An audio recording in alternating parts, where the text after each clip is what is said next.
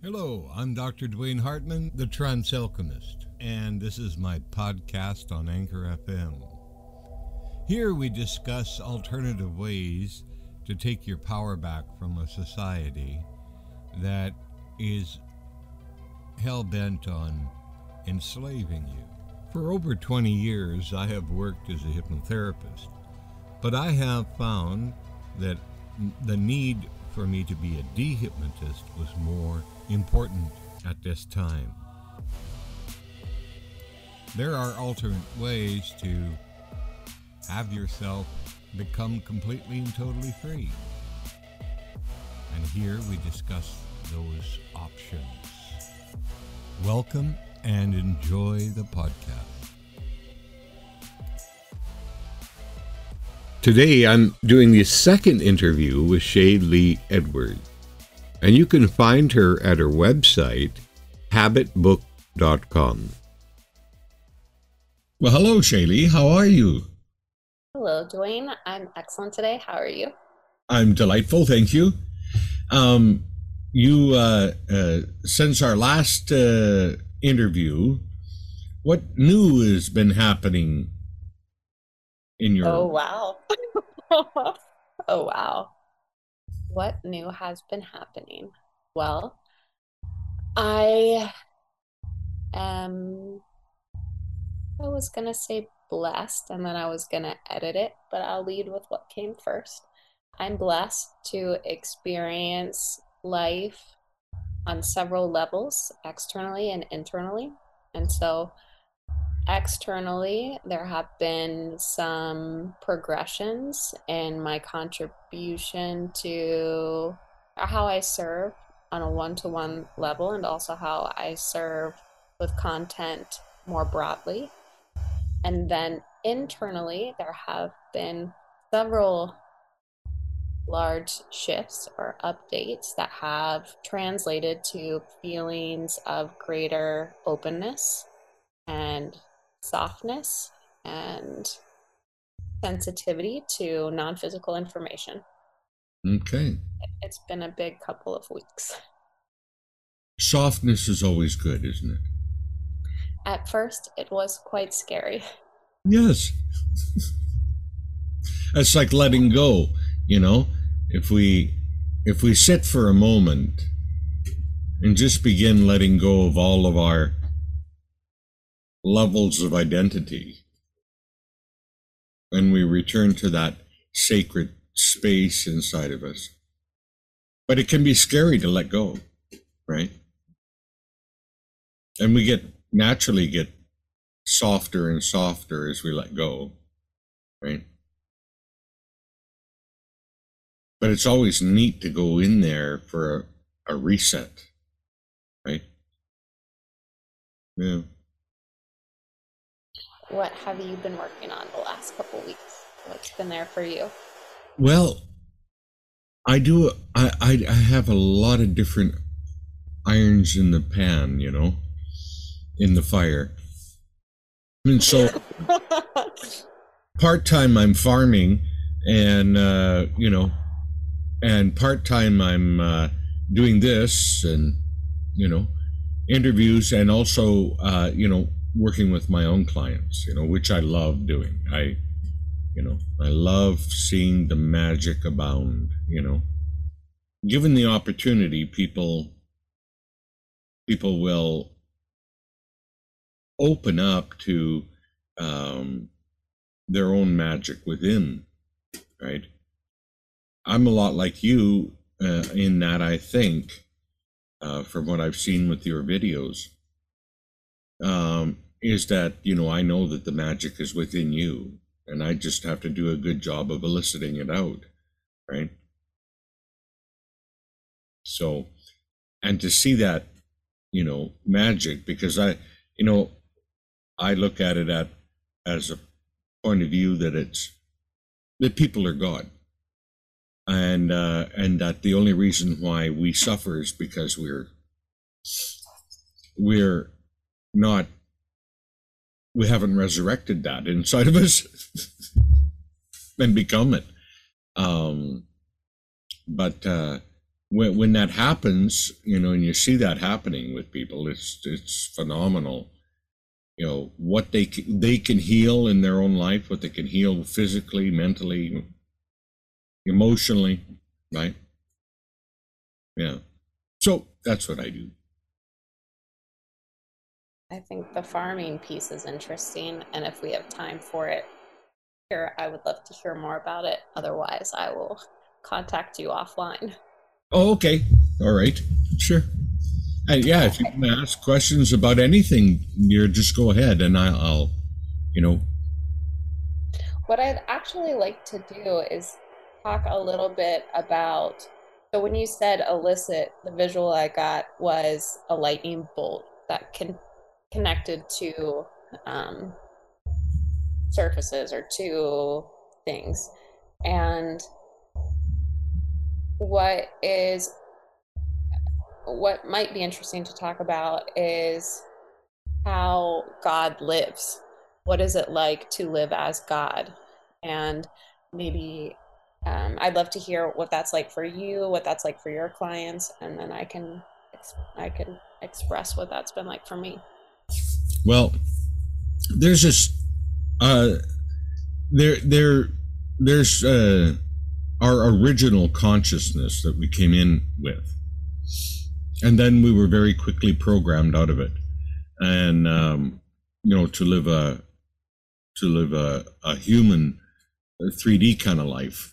Um, so, what is it? What is it like? Well, I'm I'm preempting with this because when we get back far enough that we can actually take a look as as the god within at our own life we realize holy man you know? Uh i i really i really get involved with a lot of things that i don't even need to right? The the experience with other people i just did an interview the the other day yesterday and on the interview uh I know you're into metaphors. And you and uh, and so while she was talking, she was saying, "I don't know what I'm going to do," and she put her hands like this, and she she says, uh, "I don't know what I'm going to do," and I go, "I know what you're going to do," and she goes, "What?" I says, "Put your hands like that and float out and just take a look at it because you're your unconscious is showing us what to do right? And so she floated out and and she was in tears actually. You know i was interviewing her and she was in tears and and all of a sudden she floated out and she started laughing hysterically. Like you know like she was in in full blown satori right? She floated out and she could look at that. So there is that feeling of what that is like everything that you could imagine as difficulties, problems, and everything else, when you go into that state and you float out, you realize it's just a game.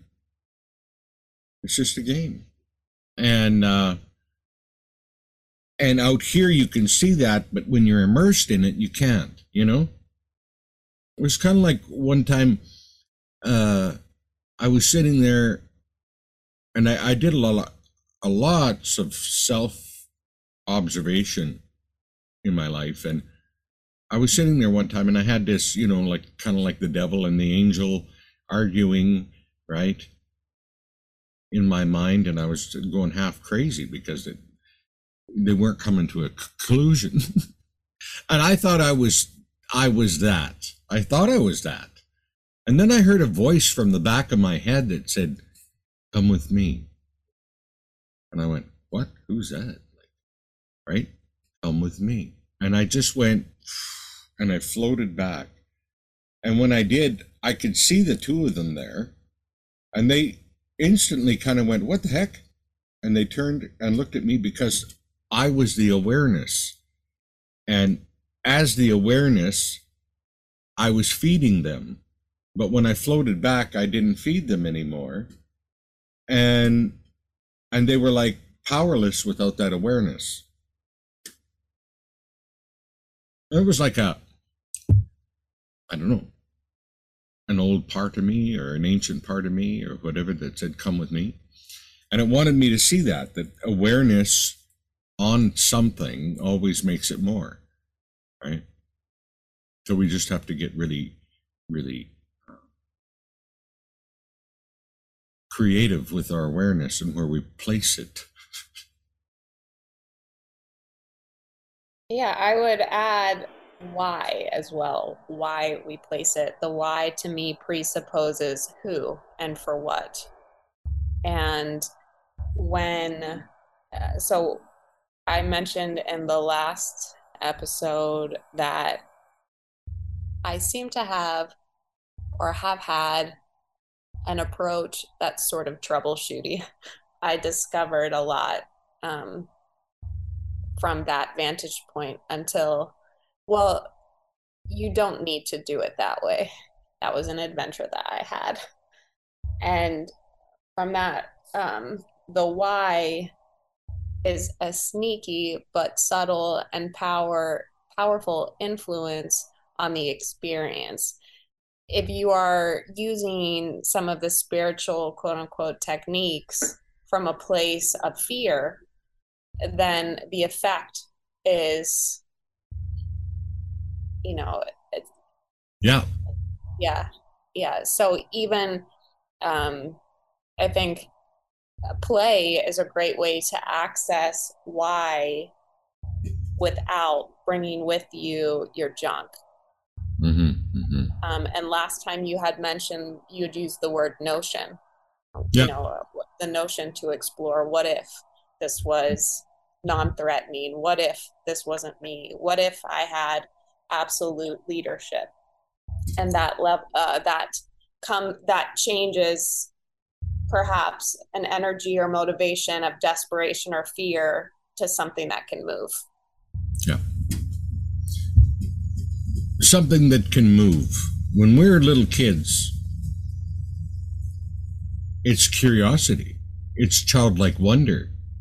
It's, you know, and that's a totally different thing than fear.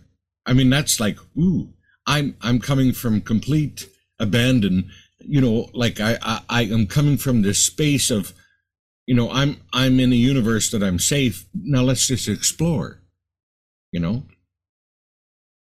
I think that i feel that that magic if we want to play in that field of of human potential magic wonderment is a is a is is a great tool and and why as well I would uh, ask myself the question what is my motivation here? So when I do anything, what is your motivation? I'd hear that voice. What is the motivation here? Um, w- was it to appear a certain way, or was it? And then I could go, I could just say, well, get off it. You know, you don't have to appear anyway. You know, so it's kind of like why, because I'd ask myself, basically, why are you doing this? Why did you choose? Why did you do that? What's the motivation? Right? I don't know. Does that ring? Yeah, essentially connecting with the dominant intention. And if the dominant intention arises from a place of fear, that is the same as denial of divinity.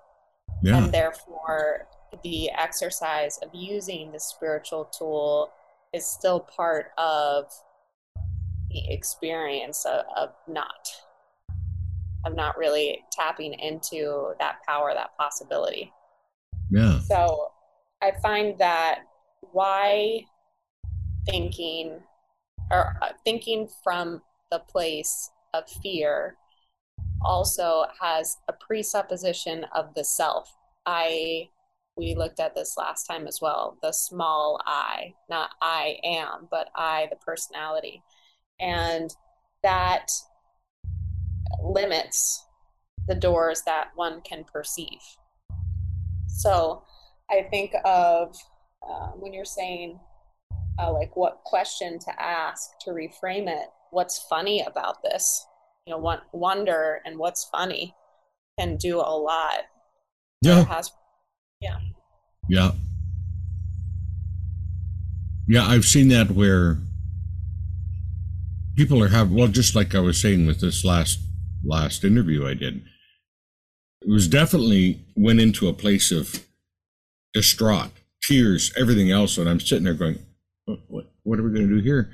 And uh, because it's an interview, not a session, right? And uh, but there was that metaphor. As soon as I suspended it, uh, there was this metaphor that came up that I just utilized the metaphor, and boom, right? Just paying attention.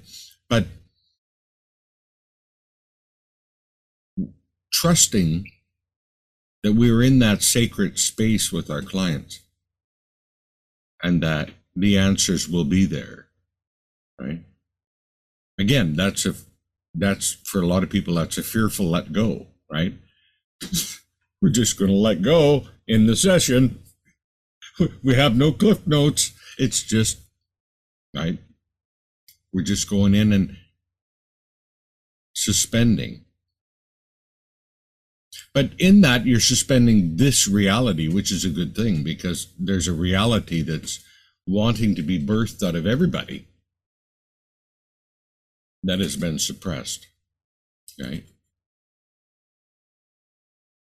Yeah, I think with the letting go, and I did a video about this a couple weeks ago, surrendering is really, oh, you're only surrendering an illusion yeah.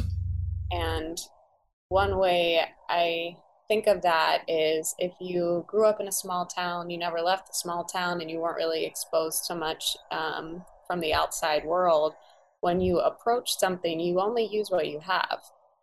That is the same, like, let me, Shaylee, the personality, figure this out. You can only use what you have in your pockets.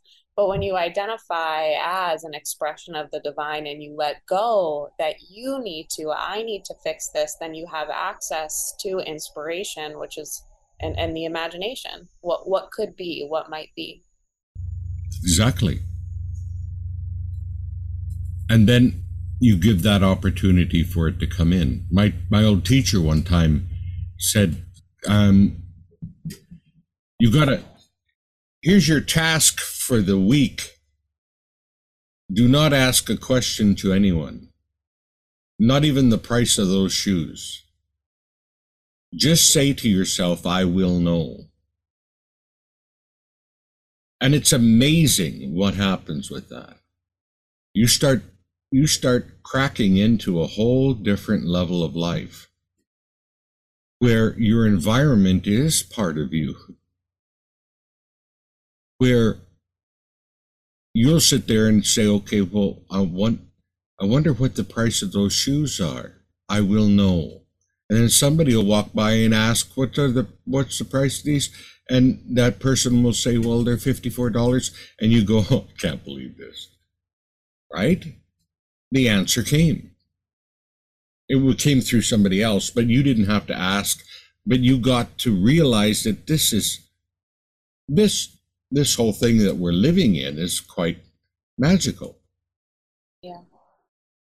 You know, and what's interesting about that call and response that I've been playing with recently is that it it's almost like the old school GPS on the dashboard where it depends on the direction that you get depends on where the destination you have in mind and your current location. Yeah. And so I've been practicing.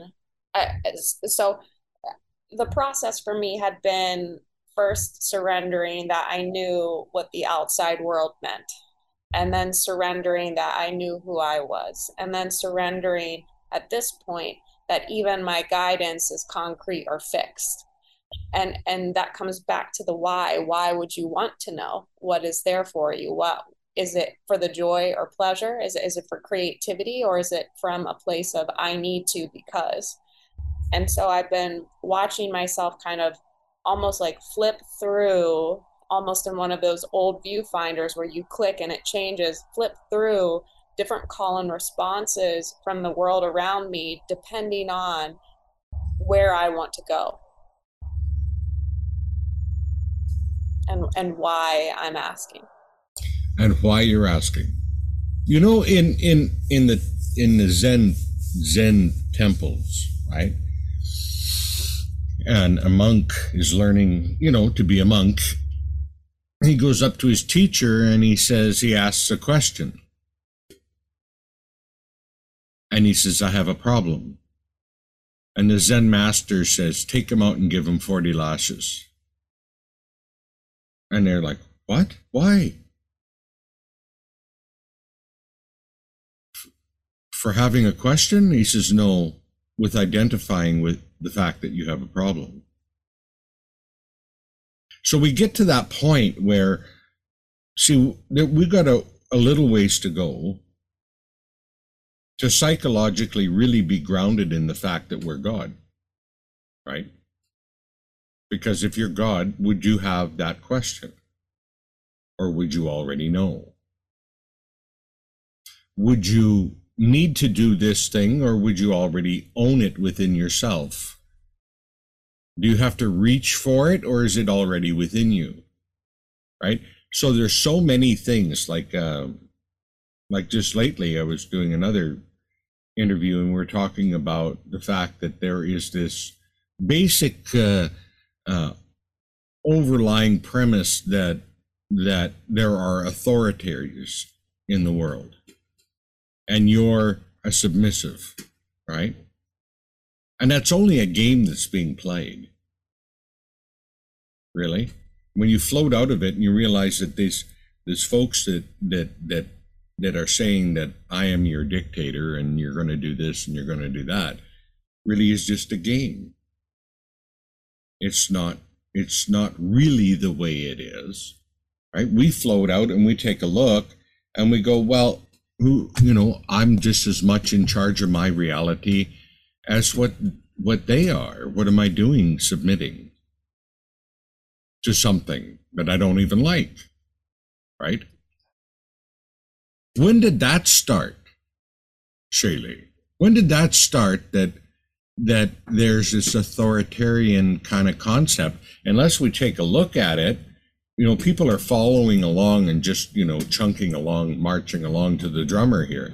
But we have to take a look at that and go, okay, well, where's this drummer leading us? Right? Where are we going?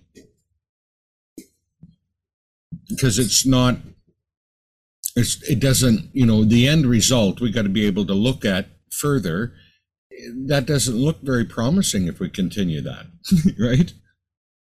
In our reality.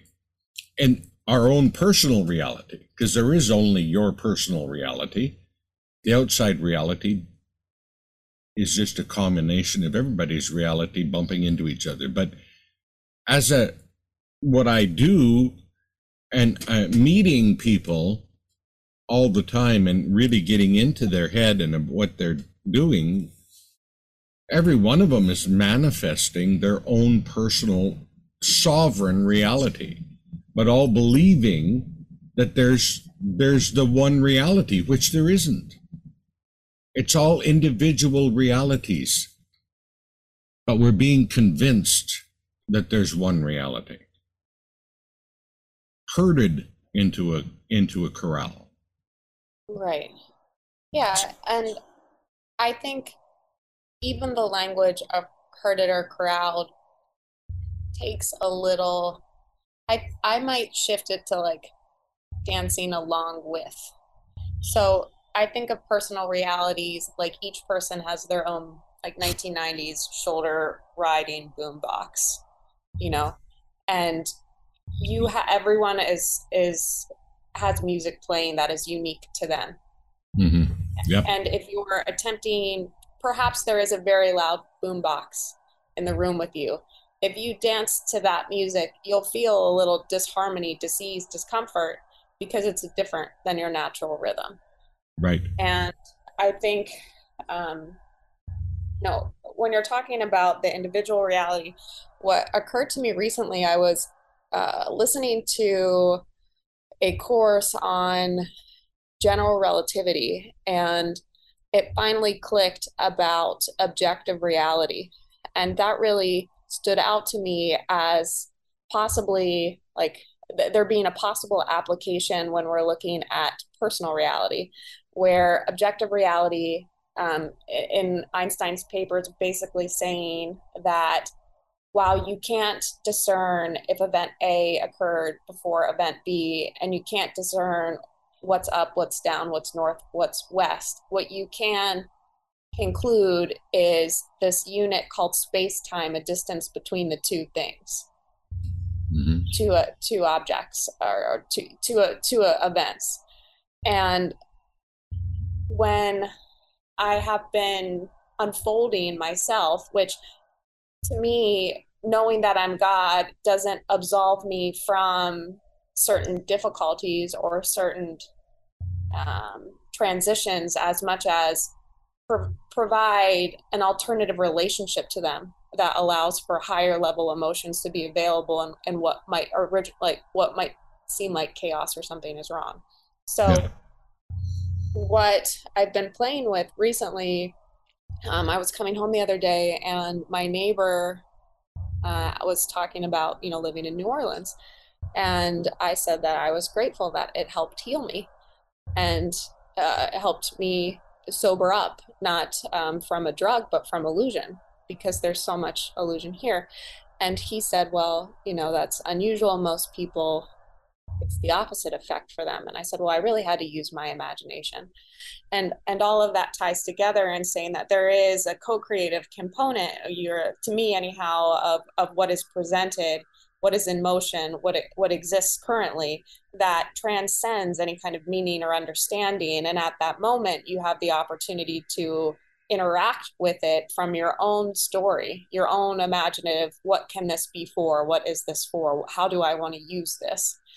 And that to me has been kind of how I am digesting the whole my wholeness in a system that is always growing. That's it. It's dynamic. Yeah. It's the expansion of the universe. We're living right in it. I had a hell of a time trying to come up, like I'd done it several times, wrote a course, wrote my course, rewrote my course, then rewrote my course again. And then I finally come to the conclusion that what I'm teaching is dynamic and you can't write a course on it because when you write a course on it, you set it in stone. And it's an evolving thing. So how can I how can I write the course into a course book if it's evolving all the time? I'll be constantly rewriting the course. So I do it differently now. Now they get a recording of the video and that's the course at this time. Mm. Because yeah, I think sorry. The next the next time that we run the course, it's going to be full of different stuff because there's different people involved, different realities.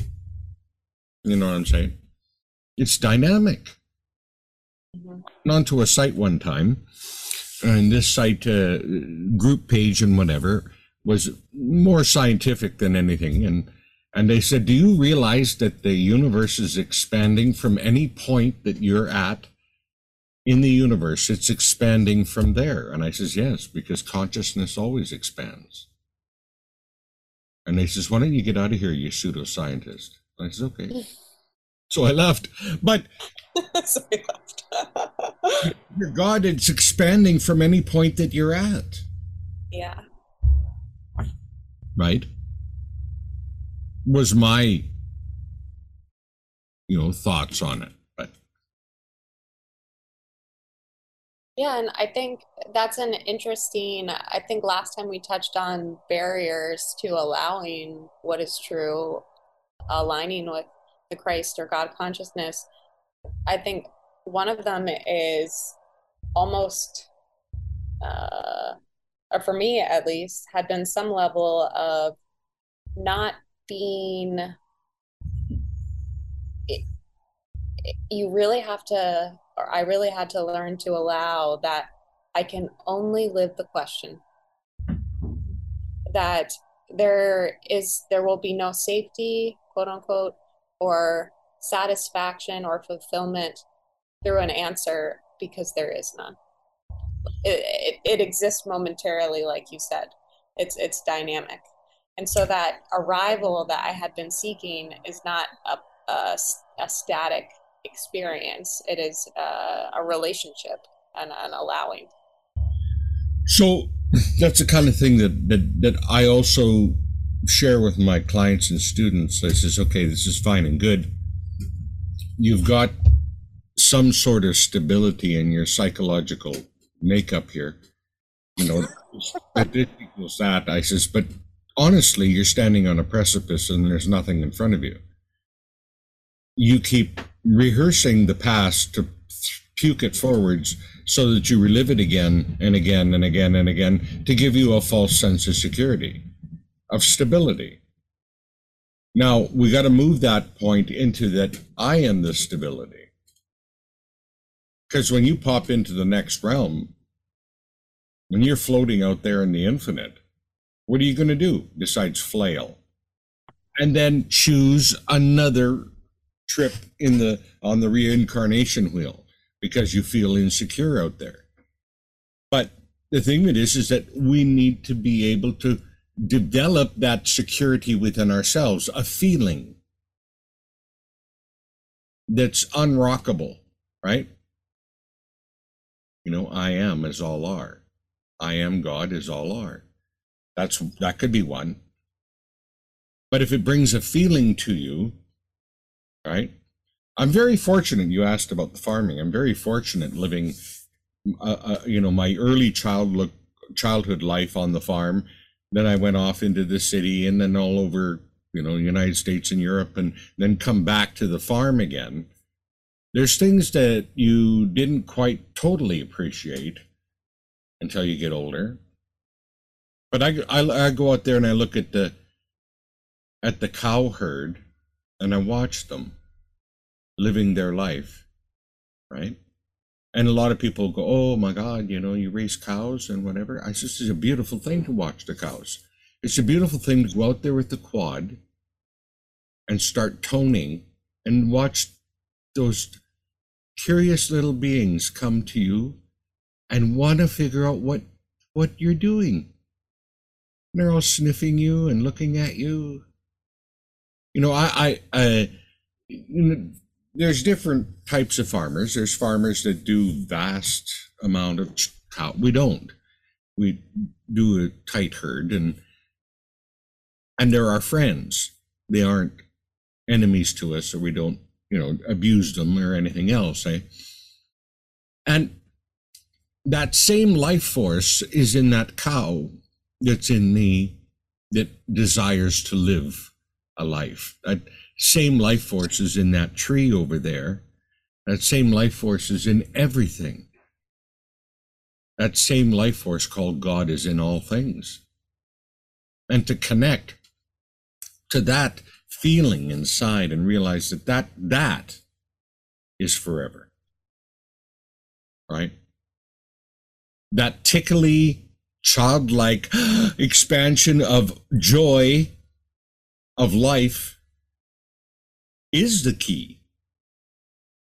You know, people dismiss it so much because it's childlike and we're supposed to be adults here. Well, that's really panned out well for us, hasn't it? yeah, more serious. yeah, let's get real serious. Yeah. Everyone's so much fun. Yeah. I yeah, think yes. I think when we're coming back to like I, I guess today my theme is some somewhere around the why and that what I found where I found freedom was really looking what I must believe to be true if that's what I want. That's where I'm coming from. What must I believe to be true? And with life force, what has and each path is unique and I, beautiful and and on mine there had been a lot of oh no i'm gonna die sensations we're really feeling like the end of myself and early on that was terrifying because I thought my physical self And I also didn't really have a relationship to any of those concepts in a way that allowed for me to experience that in wonder and joy. How cool to have the sense, how cool to witness or be a part of an experience uh, like that. Um, but as you know, so living out those questions, why I why I want to stay alive presupposes that you aren't, that you can die. And so, identification with life force, allowing that I'm not so important that when my Play-Doh goes back into the overall ball of Play-Doh, what Play-Doh, like it's not optimal for all of life. Really allowing it, it was so freeing for me to let my life be life's life so that it's no longer about how do I get Shaylee's life right. I'm part of an expression of life. And therefore, while I make the most of what is before me, I am forever a part of living. I, I can't I can't die. No. You have never been born, nor will you ever die. You're eternal. Yeah. And it all depends on whether you're living from the point of of of the eye or looking through the eye. Good one. You know, to see the world in a grain of sand and heaven in a wild flower, to hold eternity in the palm of your hand and infinity in an hour.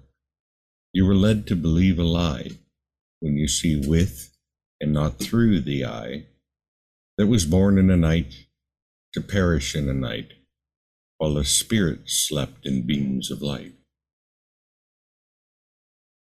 Ooh. that yeah. has with me forever, that poem. Yeah. Because it really tells uh, it really tells to me a truth. When you say I, what do you mean?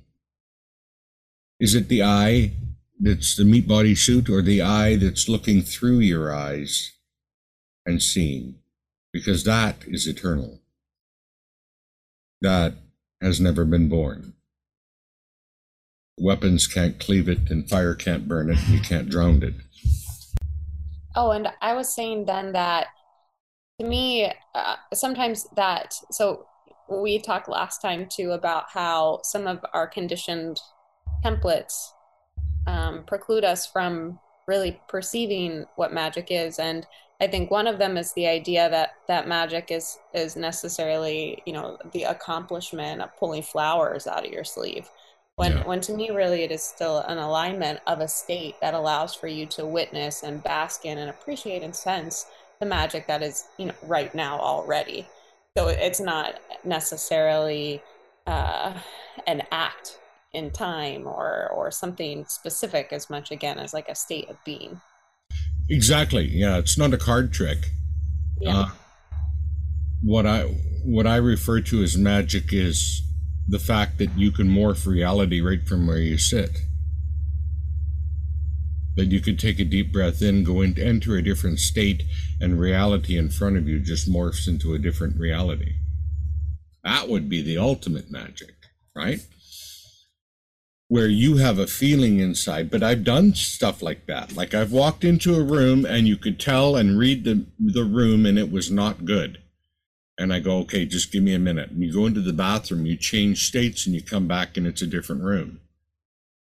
Hmm because because you're the ultimate you know if i'd have looked at what i was thinking before i entered that room it's it's a direct match to what i was thinking probably mm. but i take a moment and i go okay stop go back into the go to the bathroom change my state and walk into the room and all of a sudden it's a different a, a, a different i'm not saying the people are the same the mood is different.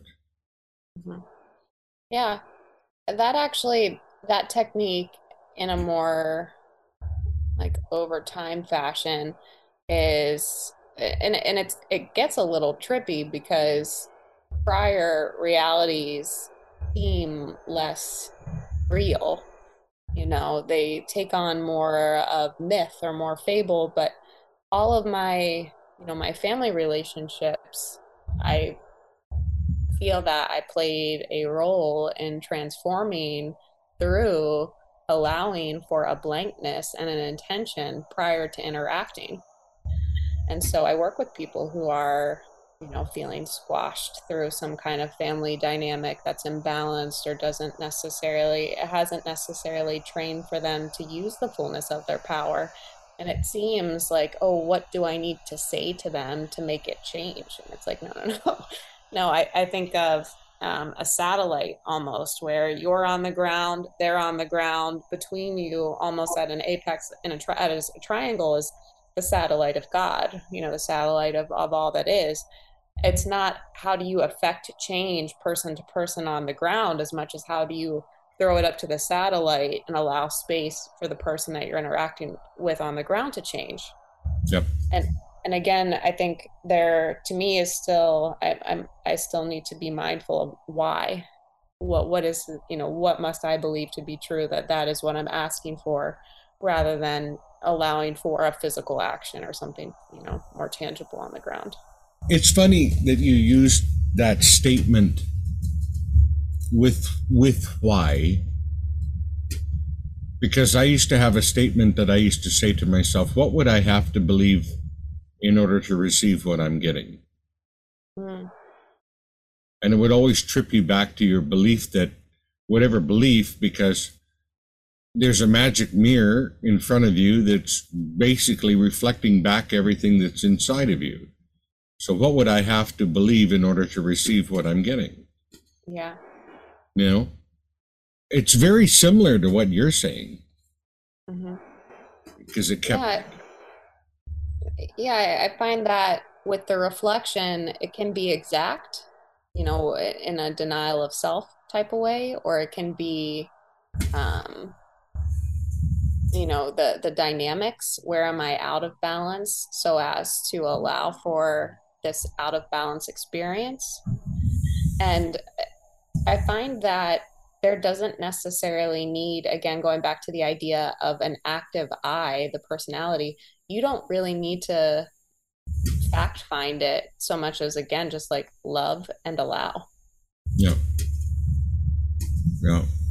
Or recognize, just recognize that it's coming at you. You must believe in something in order for that to be coming at you. So, now what state do you want to be in? That you, you don't have to really go, like you say, go digging in the dirt. You can just recognize and go and float and see what comes out of the mirror with that.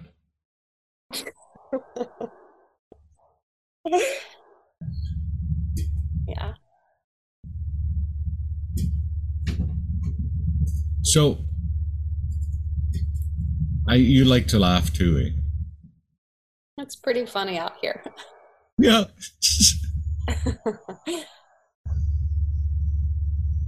it's uh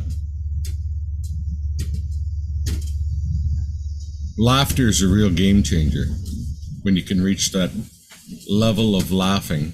I think that's why when people lose their identity they lose all of it they just even if it's just a, an exercise you know that they're doing but they let go of it all they reach that state of satori and just start laughing and laughing and laughing and laughing i've had a real problem lately to be honest with you Shaylee.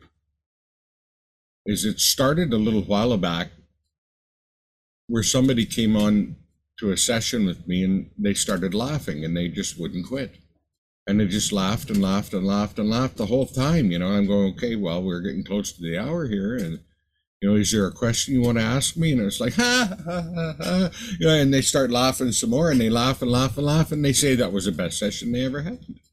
And I'm going, oh, okay, good, yeah. it was in, yeah, yeah, no, but uh, and then the next person comes on and they talk for a little while. Next thing you know, they start laughing and laugh and laugh and laugh. And I'm going, hmm. well, it's good that I, you know, I have a strong demeanor myself, you know, otherwise it laughing at me, you know.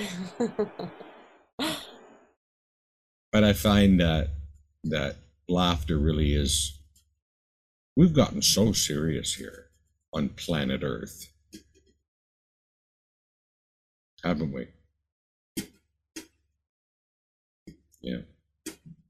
It's good to laugh once in a while and just let it all go. Right? Yeah, I think of it as the seventh sense, the sense of humor. Yeah. Yeah, no doubt. The most important one. yeah. Yeah, and, and I think too, what I'm seeing from where I am now, again, like the way that spiritual tools and perspectives can create more of the same is that the um, the lightness and the heaviness. So there is kind of going back to the boombox idea. There is a song that plays quite loudly through the collective that is like isn't that funny you know? And so it does if if one finds oneself in a place of seriousness don't judge it. It's okay. It's just there's not judging yourself is only more of those other boom boxes yeah exactly yeah yeah and so there's not from what i can tell there's not a way to fix yourself back to God. You don't. The the fixing is still that separation and fear. You can't get there. Because you're not broken. And yeah. and nor is God and you're God. So you're not broken. Yeah. It's a, just a matter of letting go and and and just floating in like a feather right into your God consciousness. Because you already are it. Yeah. There's nothing you need to do. There's nowhere you need to go. Simply sit at your kitchen table and love who you are. And the universe will surrender itself at your feet because it has no choice. When we get to that place where we let go and softly land in our in the comfort of God I am as all are. Yeah. Yeah, and I find too, so allowing for maybe progressions of the experience or or um Alan Watts called it hiding and seeking like when you're not found it's it's interesting. I, t- I think of it like toggling. So some I would toggle between the light world and the dark world almost. And in the dark world, there was seemingly a loss of control where my physical body dictated what I perceived as scary or not based on the beliefs or the programs that I had. And that it when I had been provoked in kind of like dark world scenarios, I you can't fix it in the dark world. It's only you know through bringing your physiology back to that awareness back to that state of like love, self love, and that you can do something, or at least that I could do something. And the way that I found to do that was this meta application of loving that I'm in a dark place, loving that I'm tense, loving that I don't feel like I have control, you know, whatever the highest level, accept that I can't accept, love that I can't love, whatever it was, the highest level, then allowed for me to like toggle back to what was true. Yeah. yeah Because you can't have you can't have two feelings in the same body. So you can't have fear and love together. So one one or the other. So if you love your nightmares, they go away. Boom. Yeah. Yeah. Because you're you're you're making love the dominant, right? Yeah choosing which God you pray to with your emotions. Is it fear or is it love? Yeah. Excellent. It is. Yeah. Go ahead. You were going to say something, and I rudely interrupted. No, I think that I'll have to rewatch it, but at the end of Ghostbusters, I don't know if it's one or two, when they sing to make the the, the to change kind of like the power dynamic. They get everybody singing. Um, I think the Jackie Gleason song, "Take Your Love Takes Me Higher" or something like that, and right. that really is uh, and and that to me is the application of faith and the way that it's presented in different like biblical tales and it, it's it's really standing in what is and and singing and and through that love and that energy it's transformed. Yeah. And it, it takes a it took a little bit for me really to believe that. I think of um the self almost like a mansion and in some rooms it's darker and scarier than others through you know lack of familiarity lack, lack of awareness which is the same as you know knowing what is true. And it seems like the recipe in all the rooms is the same. But sometimes it seems like oh but not this room. This room i need to figure it out. But it seems it's the same in all the rooms. It is. And that that's that's really what I what I look for is that key that that is the same no matter what dimension or room or reality you're in that the freedom is owning who you are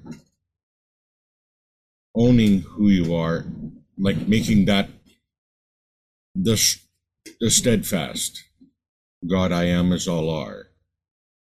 To me, and I know that, I mean, people have various different understandings and ideas of what God is, right? To them. And so it's just like love, love, you know? Well, what do you mean love, right? Because some love is not the same as other love, right? But, and God, the same thing in people's minds how they have it set up. But if if one was to go to a place within themselves uh, that is stable, just stable, that love, that love of being in a stability, but unshakable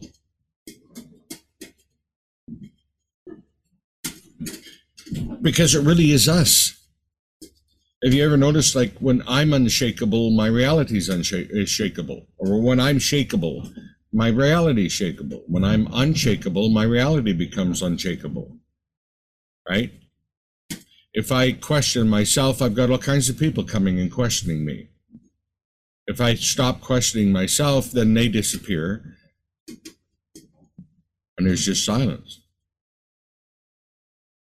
right? So there's this thing that goes on within us, this stability to being sovereign in that, in that, that it's, you're the creator. It's coming from you. And coming and getting that stable, then everything else turns stable, right? Like in the Tao, they talk about the three levels of manifestation, and I utilize this because this has happened to me many times where I have an idea and I'm thinking, and it's a fearful idea, and I go, oh shit, right? And then it's moving down, and now I'm adding emotion to it, right? This idea. Well, sooner or later, it gets ejected out into the future and it comes back to me as experience, right? Now, at that point, at that point, I can say, okay, I created that. Now it's okay, right? And it'll drift by and nothing will happen, right? If I don't do that, then I get hit with it and then I'm my reality turns into because thoughts thoughts want to become real. They want to become things, right? In the Tao, they talk about this, and so you could you could stop it at just the idea. Oh, that was a silly idea. Let it go, right? Or you could stop it when you're mixing emotion with it, like the idea, and oh, oh this is going to be that would be fearful, and, and you know, stop, stop, and just soften and love before it gets sent out. Or you can stop it when it's coming at you and you just sidestep and just don't give it any energy and let it float by. Because the moment you give it energy, now it becomes real. And now it gets to live. Right? Because it wants to be real. Does that make sense? Yeah, absolutely. Okay. Yeah, I think that stable part to me is silence. So when you're talking about the ideas that come down that, you know, if you're in the game of self-development, self-mastery, you know, uh, the real realize realization of the self, there can be then a it's almost like uh fear of the thought you know and then there's a whole production around a production around a production when the only thing that really is stable is silence. No, no else can really be articulated as true. That that is the god state. That yeah. silence in the mind you see work whether I was working with figure skaters or whether I was working with golfers or whether I was working with basketball players or hockey players, it all ended up being the same thing. Whether I was working with the spiritually advanced people that were trying to get the next the next uh, higher frequency, it didn't matter who it was. The critic was present or not present. When a figure skater does a wonderful performance and you talk to them and you elicit what they did, it was the absence of the critic. They were actually mm-hmm. into the dance. They actually got lost in what Lao Tzu talks about. They adopted the sacred emptiness. You know, Lao Tzu talked about the fact that you can create, a, you can, a, a vase you you you you work the clay and then you adopt the sacred emptiness and it becomes a vase. Um, that emptiness that silence that is worth that is worth exploring and focusing on. Because I do, I do help people remove the critic. And when they remove the critic all of a sudden whether it's hockey sport, whether it's sports or whether it's actual life or whatever it is. And that critic was developed back in the day when we were in school and we we we were what I call the magical inner child, the magical child.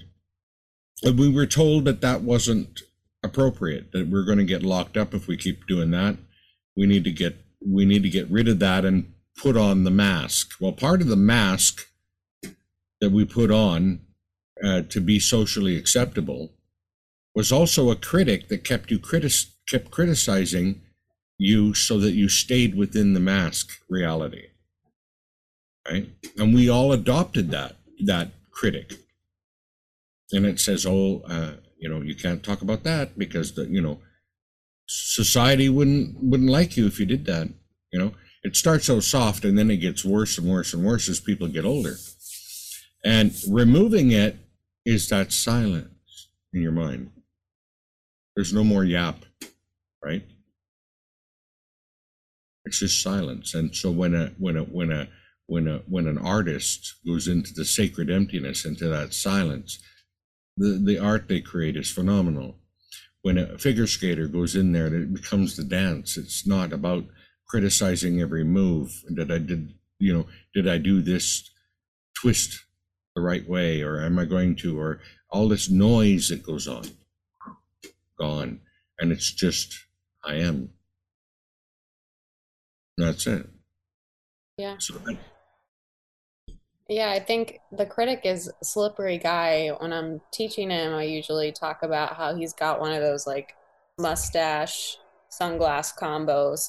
And so when you start to work with freeing yourself from the critic, the critic then puts on his little, you know, his little glass disguise and then he's critical about you being critical, about being critical, about being critical.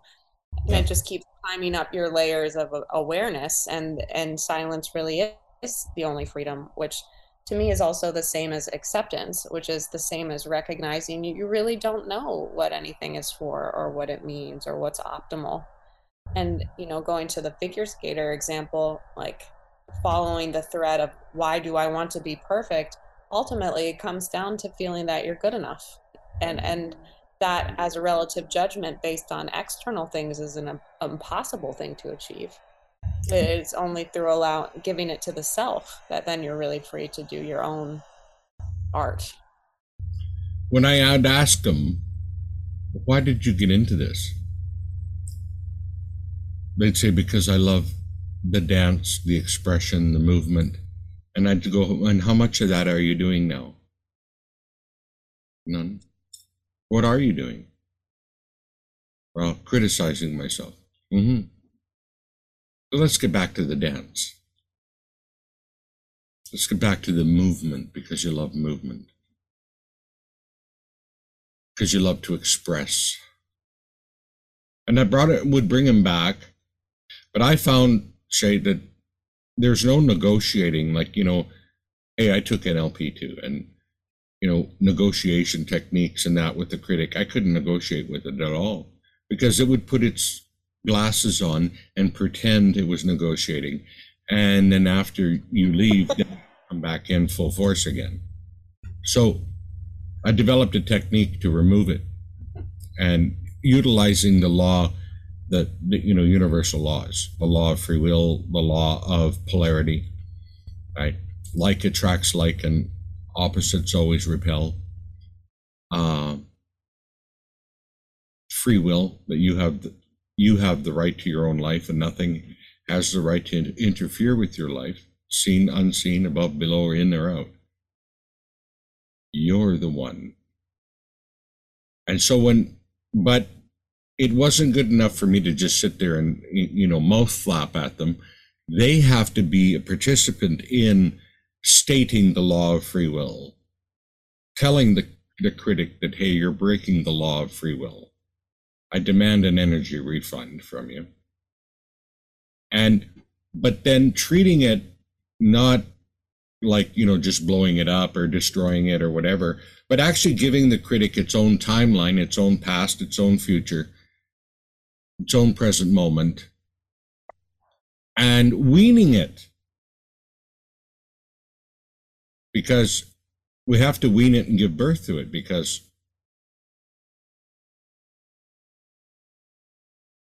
because it's time. You can't be suckling off of uh, somebody forever right?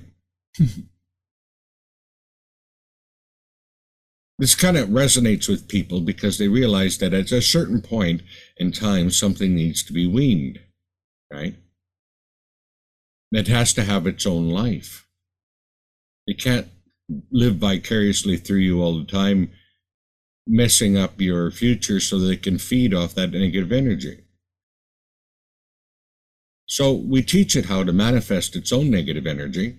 Go ahead, sit on the timeline all by yourself there, and you can you can imagine all of these things.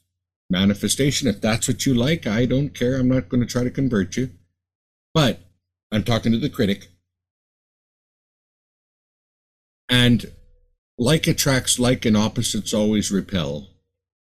And then I ask the client, is this critic like you or opposite of you? And 90 times out of 100, they'll say, I'm nothing like it. And I say, well, just let the law take over now. It was only because you were unaware of the law and then it floats off and goes goes to be with its own like kind. Then they hear the loving inner voice inside that it was masking all this time that talk comes up from the heart. Says, I love you, I believe in you. And then watch things flourish, right? People just, because it's a different boombox playing. Totally different boombox. And like, I understand your analogy with the boombox because when you hear things and see things and feel things, it moves through your body and changes your structure. They say that water with a certain emotional frequency will vibrate and and and and make a certain shape. Now you change the feeling that changes within the body and you're 90% water. So that's dancing on your dna when you change an emotional state it's doing something on a level that you can't see with your eyes but it's doing something inside of you. So when we remove the critic and come back to the loving voice, all of a sudden this energy is dancing differently. The water is dancing differently. It's a different geometric shape. And it's touching on your DNA in different places. And things happen. A lot of times instantly. Right? Yeah, and I think with see the loving dialogue a lot of the experiences that we're talking about to me are you can't imagine them really until you, until you have them and i remember when i first noticed my dialogue was loving it was like you know what a beautiful experience to have inside of you. Somebody like someone say like oh you did a good job there. Like it's okay. You're gonna be okay. Yeah. And there's so much there's so much power that you recoup when you're not fighting like it, it's it's the same as having everything's pointing the same direction. And it's it is it's magical it is yes. a completely different experience of living. It aligns you with God right now. You're in the flow right now. Right? Like I I have sometimes clients that come to me that have been to uh, that that listen a lot to uh, Abraham. I don't know yeah. you know Abraham and they and they say, "Well, Dwayne, uh, I'm having real trouble getting into the vortex." And I go, "Oh, okay." I says, uh, "So how soon do you want to be in the vortex?" And they go, "Well, right away." I go, "Okay, good." And then I go, "So describe to me what it's like when you're in the vortex." Well, I feel this, and I this happens to me, and that happens to me, and this is going on, and you know they describe it and I go, Where are you? And they go, I'm in the vortex. I says, No shit. All you have to do is elicit it. So they're sitting back here from the point of view, how do I get into the vortex? And I tricked them into describing it to me, what it, they feel like in it. And in describing it, they're in it. They have to be in it or they can't describe it. And that works for so many things, blocks, whatever. Well, what's it feel like on the other side of the block? In freedom, describe to me what you are there. And they just start to describe it. And next thing you know, the block is dissolved because that was the whole point. The whole point was to put a thing up in front that you perceive you can't get through. But if we psychologically move to the other point, point A, point B, and we go to point B, and describe point B, well, the problem dissolves because there was never a problem. It was just a lack of imagination. Right? Anyway. So. Yeah, and I think, you know, when I'm um, presenting those possibilities, they do, they, they bump up, they can bump up against a lot of resistance. It's not, you know, last time we talked a little bit about worth, you know, look how smart I am. I analyzed my way beyond this. I look, I could tell you about all these pieces. And so, in that respect, you know, if, it's not something that somebody has online as a tool, I suggest taking it to like an area you don't really care that much about. you know, maybe it's something at the grocery store that you wish they carried.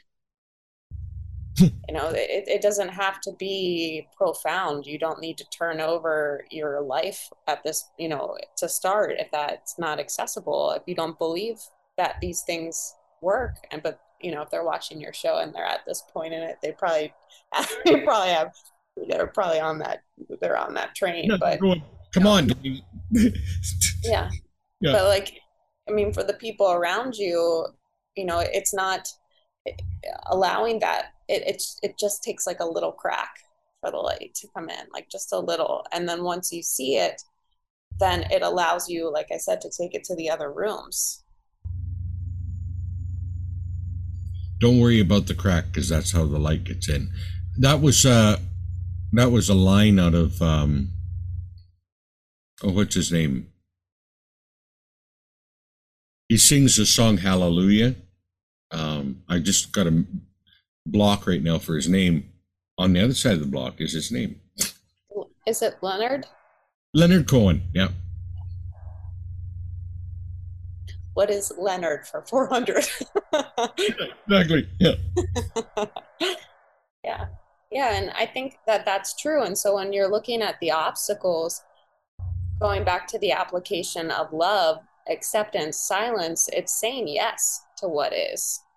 What you were saying with applying energy or emotion to something is when you say no, no, no, no, no, no, no, no but if you say yes and, then you dance with it. And when you dance with it, you can like move outside of it.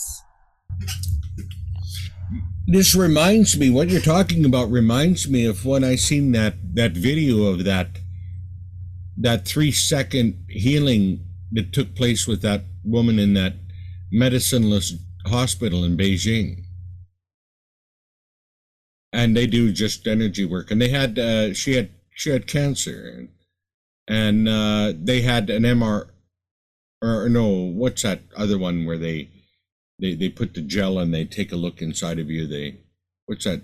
Not MRI. It's another name. A CAT scan. Yeah. Oh, I'm not. I'm, I'm not sure. But anyway, it's just a handheld device. They look at babies with it. Oh, uh, ultrasound. Ultrasound. They had an ultrasound and it was it was broadcasting what the cyst looked like and then they had a still shot of the cyst on a split screen okay and these these guys come in the healers come in and they were saying you know something like oh cha cha like there's something something they were saying and you're watching this cyst just go book on the real live scan it's just going book, book, book, and gone in like three seconds. And so when they asked them, they said, "Well, what, what, what kind of technique? What are you using?" Like, they says, "Well, the fact that it's cancer is one reality. The fact that it can change is another reality, and we don't discredit either reality. We just make a choice as to which reality we would like to see happen. Right? This is a plausible, full on reality that this cyst will get bigger and bigger and eat her all up, or that, that could shrink. And we just sit there in the middle and just chant that this one shrink, you know, that, that it shrinks. But we don't give, we don't take away from the fact, the possibility that the other could happen too, right? So I don't know if that's going along with what you're saying or not, but uh, it was phenomenal to see sitting there in that space and saying saying either one is a possible reality, and we're just at this point choosing this one not taking away from the other one that it could happen, but choosing this one. It's almost like I did a session yesterday for someone and I use imagery. I illustrate during sessions and the eye and the eye that you used earlier, that was the first time yesterday I illustrated that. I had like a little cartoon letter I to represent the personality, and then the and a, an eyeball to represent um, the witness. Right. And and what you're talking about right now, I used two tip jars, and one tip jar it was an image that had Tupac on it, and the other image had Biggie, and it was like at a coffee shop. Vote for which one you prefer. And when I was talking to him about allowing for his you know traumatic experience that brought him to this point to be carried forward it's up to him. You know he can vote with his attention and the tupac, tupac and biggie it's, it's preference. There's it's preferential not hierarchy. And if he wants to continue to bring in the examination of what was he certainly can apply his attention that way. Or he can vote for his vision. He can vote with his money, with his attention, with his energy for the vision. It's there. Exactly. It doesn't matter. Exactly. It doesn't matter. It's as you wish. As you wish. I used to belong to a church. It was called uh, Science of Mind, not Scientology, but Science of Mind. And the minister, I remember she was one of the congregation there was was on their deathbed and uh, they called her in, the minister, to come in and talk to her. And so she did, and she says, uh, Well, I'm here for one of two reasons to help you die or to help you live. It's up to you.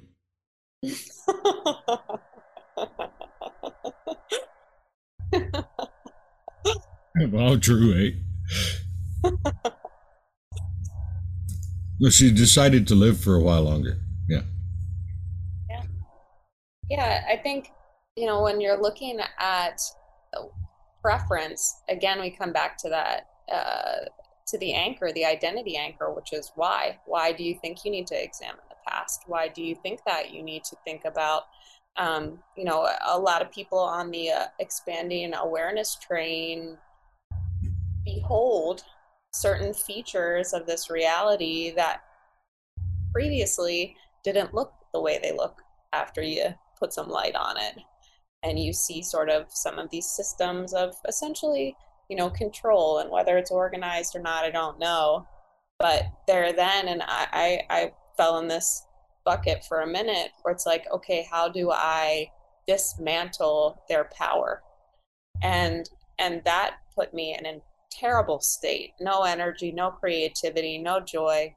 It was only through the recognition that i don't take i don't do anything to their power. I only claim mine and remind others of their power to claim. And that doesn't mean that i don't care about different things. It just means i recognize i have no power except in these ways. No. And that's enough. And that's enough. Yeah i i shared i share the same sort of concept idea. I says i can take you to the door but it's up to you to go through it I can describe the door to you. I can do all that, but the, the, the going through the door, the ancient doorway, is up to you.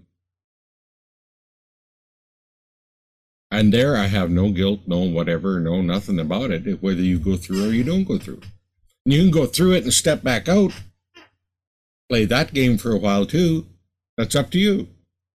Or you can go through it and, you know, each step that you take, every click of the clock, Every breath you take, you move further into the future, leaving the past behind. Or you can play the game at the threshold, back and forth, back and forth. Or you can say it's all bunk and just go back to the old way of being. It's up to you. And you know, at the threshold, I, I've did I've done that. I've done my share of that. And going back to that meta level application of acceptance, you're never not it. You're never not God. You're never not it. You're never not it. And so even the dance of the threshold is still it. You're still there. There's nowhere to change. There's nothing to do. And in that level of acceptance, there's it, it goes back to the tip jar. Do you want to tip fighting the threshold or do you want to tip that the threshold is okay? And as soon as you tip the okay threshold, the next adventure unfolds. Mm-hmm. Yeah. Well, and also I think like I I unpacked a lot of ideas around what success on this plane could or should look like, and those ideas are they're real deep in there. You know, you're you know, for me, each level of freedom that I claimed, I used it to then interpret one of the learned templates again. Like, how do I, what will this look, you know? And the oh man, I was running somewhere. Where was I running?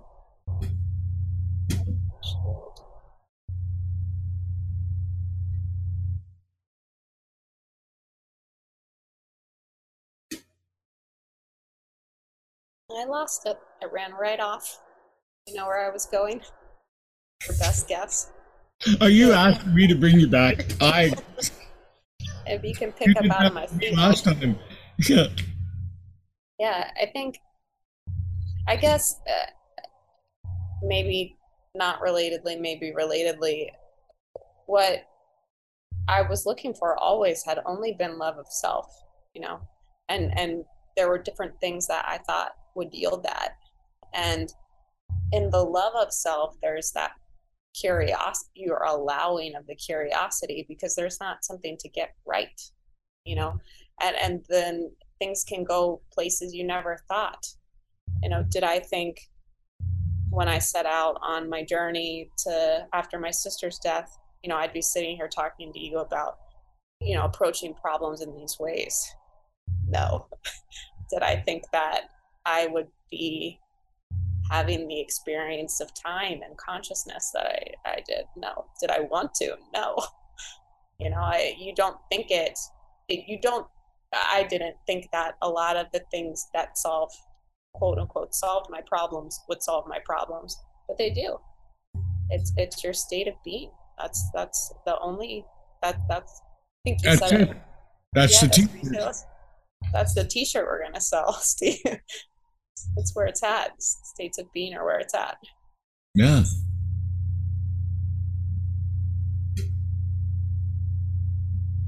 It is. So, out of all of this ongoing practices and things and noise, really, it comes down to one thing who are you? Because who are you is the state of being that you're vibrating. And that's what manifests your reality. So, why? And who are you? Who are you now? A friend of mine one time, he was at a lounge and he was sitting there just peacefully having a having a drink and you know sometimes people come in and you know really want to you know they can't handle being alone so they got to talk to somebody right even a total stranger. And my friend was like giving off the vibe that I just want to be left alone. I'm just fine here, okay? And the guy comes over and says, Hey, how's it going? Can I buy you a drink? Right? You know, the old thing. Buddy's there and figures, okay, well, I'm not getting away from this. So, okay, sure, okay.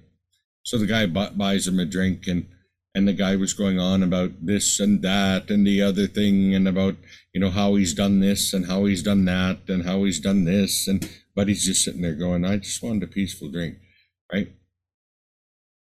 And then pretty soon this guy whips out his card and gives it to him. Here's my card. Well, the he, my buddy said the front side of the card was full of things he did, and the back side was full of things he did, right?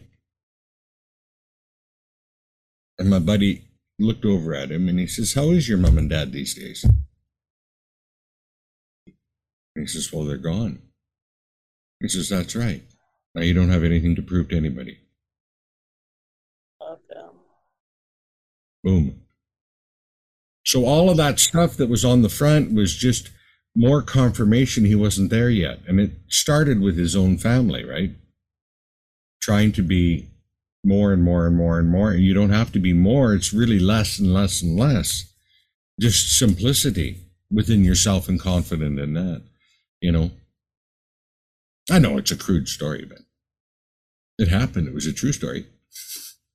Yeah, and I think it's interesting, you know, the who are you also, you know, who inclu- is inclusive of the total experience, the non-separation. So who brings everything as, you know, for me. And like you were saying before, if something's for, you know, coming for you and you'd rather not, you have the option to tip, you know, in a different direction. At the same time, I find that if it's in front of you, and this is where I was trying to go before, like when you say yes to your adventure, then you claim the identity as well. I am says, you know, I'm, I'm all this. So, you know, if you're stuck on a threshold, you're stuck in yourself, you're stuck in a dynamic like I am, it's mine, it is. Uh, the, it's the same love of the circumstances is the same as saying I am. So even, you know, you're a friend and being bothered, you know, he was only being bothered by himself. You know, in some way, it was showing him perhaps the belief that he wasn't able to, you know, do that, or, or maybe an opportunity to surrender that his wisdom is for himself, you know? Well, you know what? And listening to what you're saying and knowing him, you're absolutely, I'm, I'm, I'm not kidding. I'm, I'm just, I'm, you're accurate because he did battle with that. That's how come that person showed up in his life. But he did battle with that. He was dancing in a threshold, highly spiritual, and he was a highly spiritual person. And then and then back to what his parents wanted him to be, working in the oil field. So he was doing that. And then this person showed up just to, and yes, he said those things, but you can't say those things without reflecting to yourself, what are you doing? Right? No. Yeah, I had an info call the other night with a gentleman who had been through um, the AA program, which I'm loosely familiar with, but I told him, you know, I'm not trained by anything but like life and God, you know, intuitively. I've, of course, studied a ton. I've been in, you know, I, I, I have, uh, just say like most of it just comes to me. But I have been working with people since 2013, and he said something like, you know, how they helped me as well. And I mean, I asked, did you mean experientially and, and helping me build out my experience bank? He's like, no, no, they, you teach like what you teach, you learn, you know, and of course I believe that that's true, but it really is I'll have sessions with people I'm essentially channeling or just intuitively speaking. At the end I'm like oh great idea. Like noted. Like I'll take that with me because you know you are everything you're speaking is for you it is I remember a story about Dr. Milton Erickson and they asked him they said Milton what do you do when you have a difficult client that you can't uh, he says, Well, I just simply go into a trance and let my unconscious do it. Because he couldn't say channeling back then. They'd have locked him up. They'd have took away his license. But he was channeling. He'd just step out and channel a session. Right? And a lot of times that's what we do. We create a, a we create a space, and our client enters into that space, and we just simply allow. The most frustrating time in my career was when I used to keep files on clients and and and note what I did last time and what we're going to do next time and you know because the client would never do what you're writing down for next time and it was always a frustrating thing until I let it all go. And I'm just present with my client. So they come, they sit down, and I go, okay, where are we going today? Well, you should know. I have no idea how much you've changed since last time. Or not. So tell me, where we're we going today? Right? Well, I'd like to do this or I'd like to do that. Okay. Right. So we go. Richard Bandler. Richard Bandler, he was uh, uh, one time, he had a uh, research and development company, and his office was next to literally a, a, a psychologist. But something happened to the psychologist, and the psychologist did a midnight move and disappeared, right? But his clients kept coming and knocking at the door, and when they didn't get an answer there, they'd come into Richard Bandler's office and they'd they'd say, "Well, where's uh, the psychologist?" Well, he left. And they go, "Oh, okay." So then they would sit down and they'd start talking to him, right? And and he would listen and he was helping them. But here's one thing that that he would do. They'd sit down and they'd start telling their life story of how they got here and everything else. He says, "Whoa, whoa, whoa, whoa, whoa." He says, "I can't listen to that shit." He says, it's illegal. he says, tell me where you want to go. I'll help you get there, but don't tell me that stuff. It's, it's, it's illegal for me to listen to it. yeah. And it really just bent people's minds onto, okay, so instead of talking about the problem, where do I want to go? Right. And you know how successful Bandler was. You know, he was almost neck and neck with Erickson there. Right. So it was interesting. I just wanted to share that while we were talking about it. Yeah, I mean, it's interesting those little tweaks in direction, going back to the GPS thing. You know, where's your destination?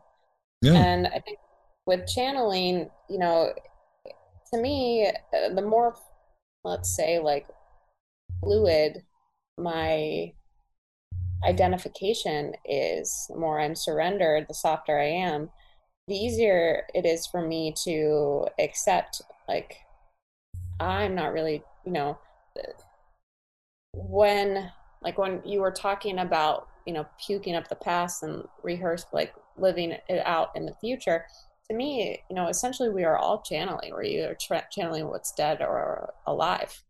And when we're channeling what's dead, it's just our minds, our old thoughts, the thoughts we picked up, all the stuff that's, you know, and it's just as easy eh, whenever you're speaking, you know, who is speaking from where and, and really letting and it's a it's an incredible experience to not have to explain how I know what I know or where it comes from. I I've learned I used to be apologetic almost and now it's sort of like hey look i'm on this ride with you. We'll figure like well, we'll see. I'll know why that matters when you do. Bring every tool i got to the table right? Yeah. I'm going to ask you a question. Who are you channeling well you know i think the who is still like god isness so in other words you. Yeah yeah yeah yeah.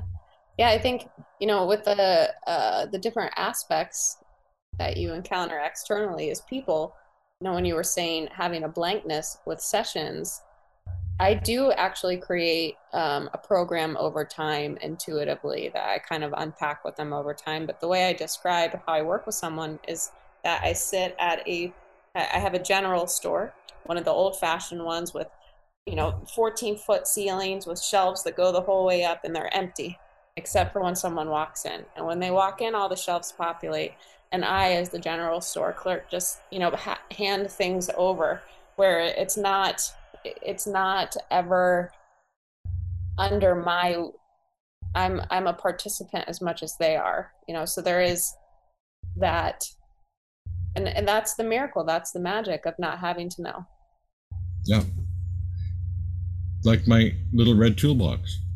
Yeah, yeah, yeah. And yeah. the worst thing I could have done was cleaned it up because then I knew what was in there and it lost its magic then. Yeah. There's been times where I'm about halfway through the session and inside my head I'm going, what? I still don't know what we're going to do here. And then, but yet by the end of the session, it pops out and it starts happening and it starts unfolding. You just have to go to Well, there you go. You have to surrender. Yeah. And someone had said to me, like, oh, that's great. You have that confidence in yourself. And it's not that I developed it, I just didn't know not to have it. Exactly. Yeah. You sound like uh, old Mr. Searl there. He was uh, he was uh, he he he he ended up being a master electrician, but he was deaf and Searl, and he was deaf uh, because of a beating he got from his dad or whatever. But he was deaf, and so he went into he wanted to become an electrician, uh, master electrician or whatever, right? And so this is a nice thing about uh, being deaf is that you didn't understand what no meant. So I went to different areas of uh, electronics that nobody else went to. He was Searl was the one that developed the uh, free energy device because he couldn't understand no. That's so good. Yeah.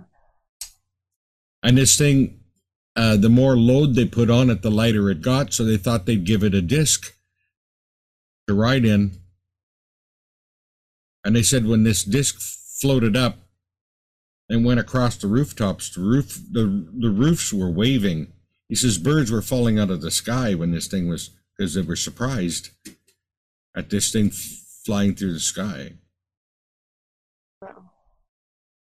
I, can send you a video on all, the, the old bugger. He's sure yeah, an intelligent feller, but he couldn't understand you know, in the books know that you couldn't do something. He just got curious about what you could do, right?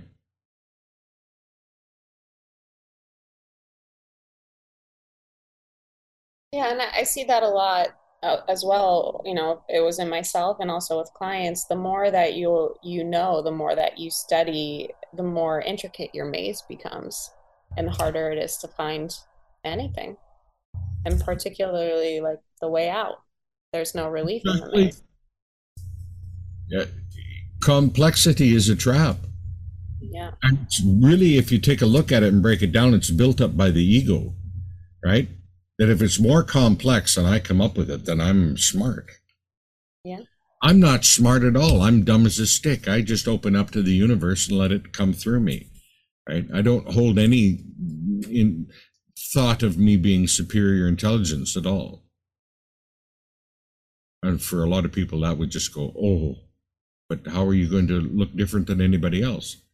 Well, it doesn't matter. They find you when they find you. Do you know what I mean? Like, they're using intelligence and that they're smart and they're cunning and they're whatever that for for for a purpose or a reason uh, that they will appear smarter. And it's not. It's surrender that makes you tapping into the God God mind that Yeah. I, mean, I, I, fell, in that trap in joining the larger conversation. You know, let me explain how this is so. can't. Mm-hmm. You can't.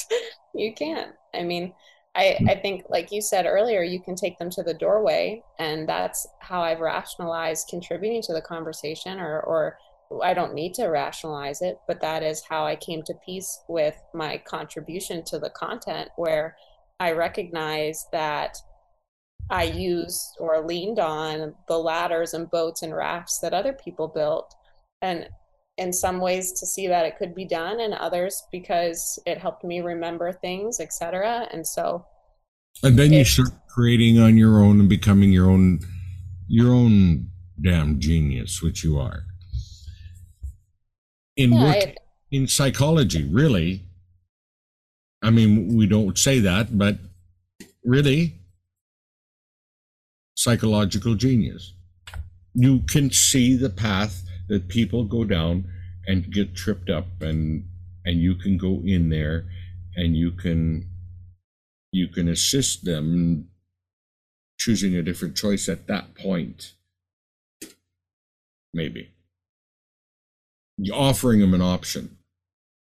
Well i think going back to like again, I'm not really as much as I get to participate in that process, co-create yeah. like um because it's fun to me and it's more that I am uh, all I do is erase what's not real.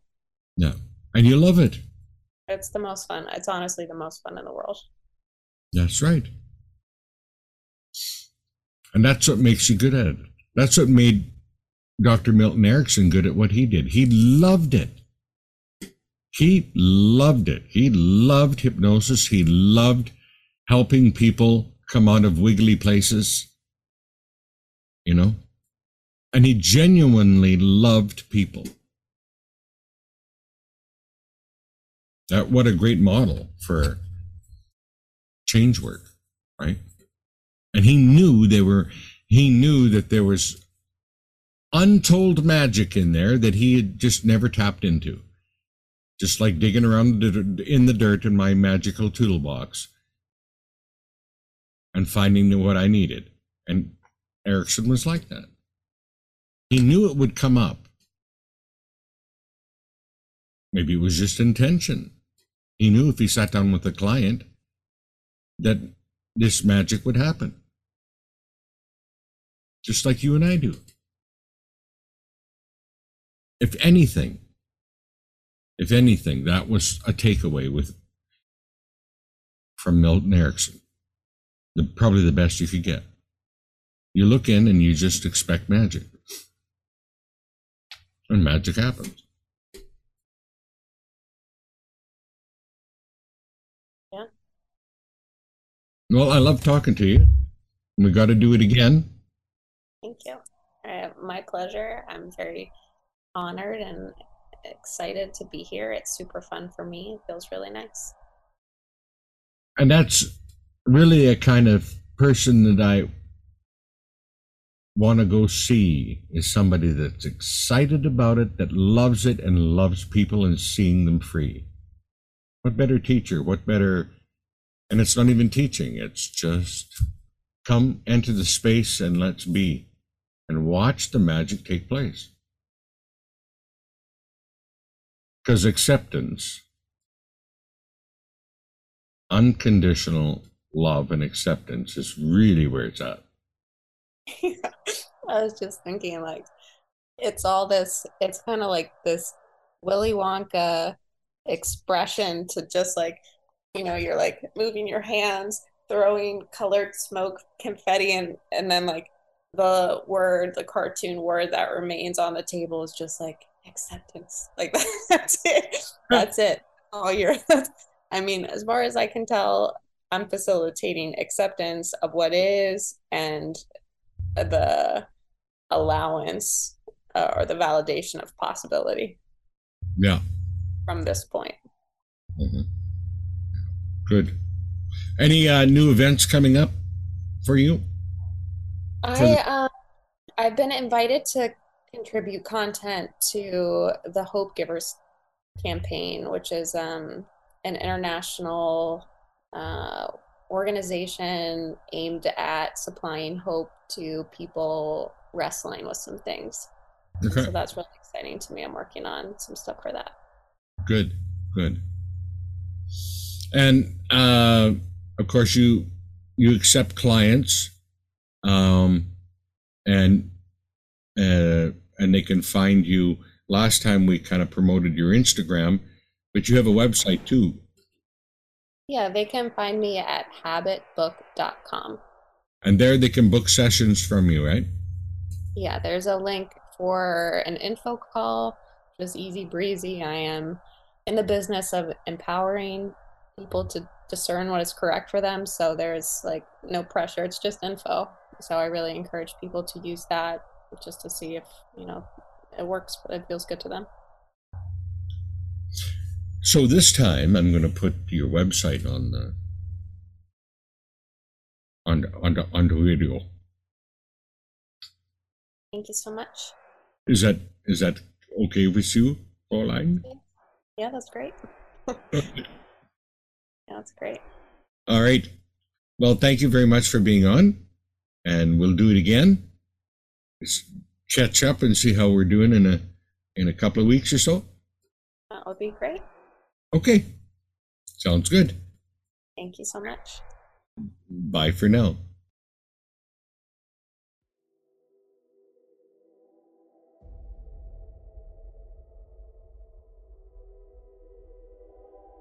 You've been listening to the second interview with Shaylee Edwards, and you can find her at her own website, habitbook.com. And I am Dr. Dwaine Hartman, the Trance Alchemist. And for more information on me, you simply go to dwainehartman.com. That's D W A I N E Hartman, H A R T M A N dot com. And there you'll find we can do personal sessions together, training, whatever you wish. You can even get me out to two day events uh, in your city. So be well, take care, and we'll talk again soon. Bye for now.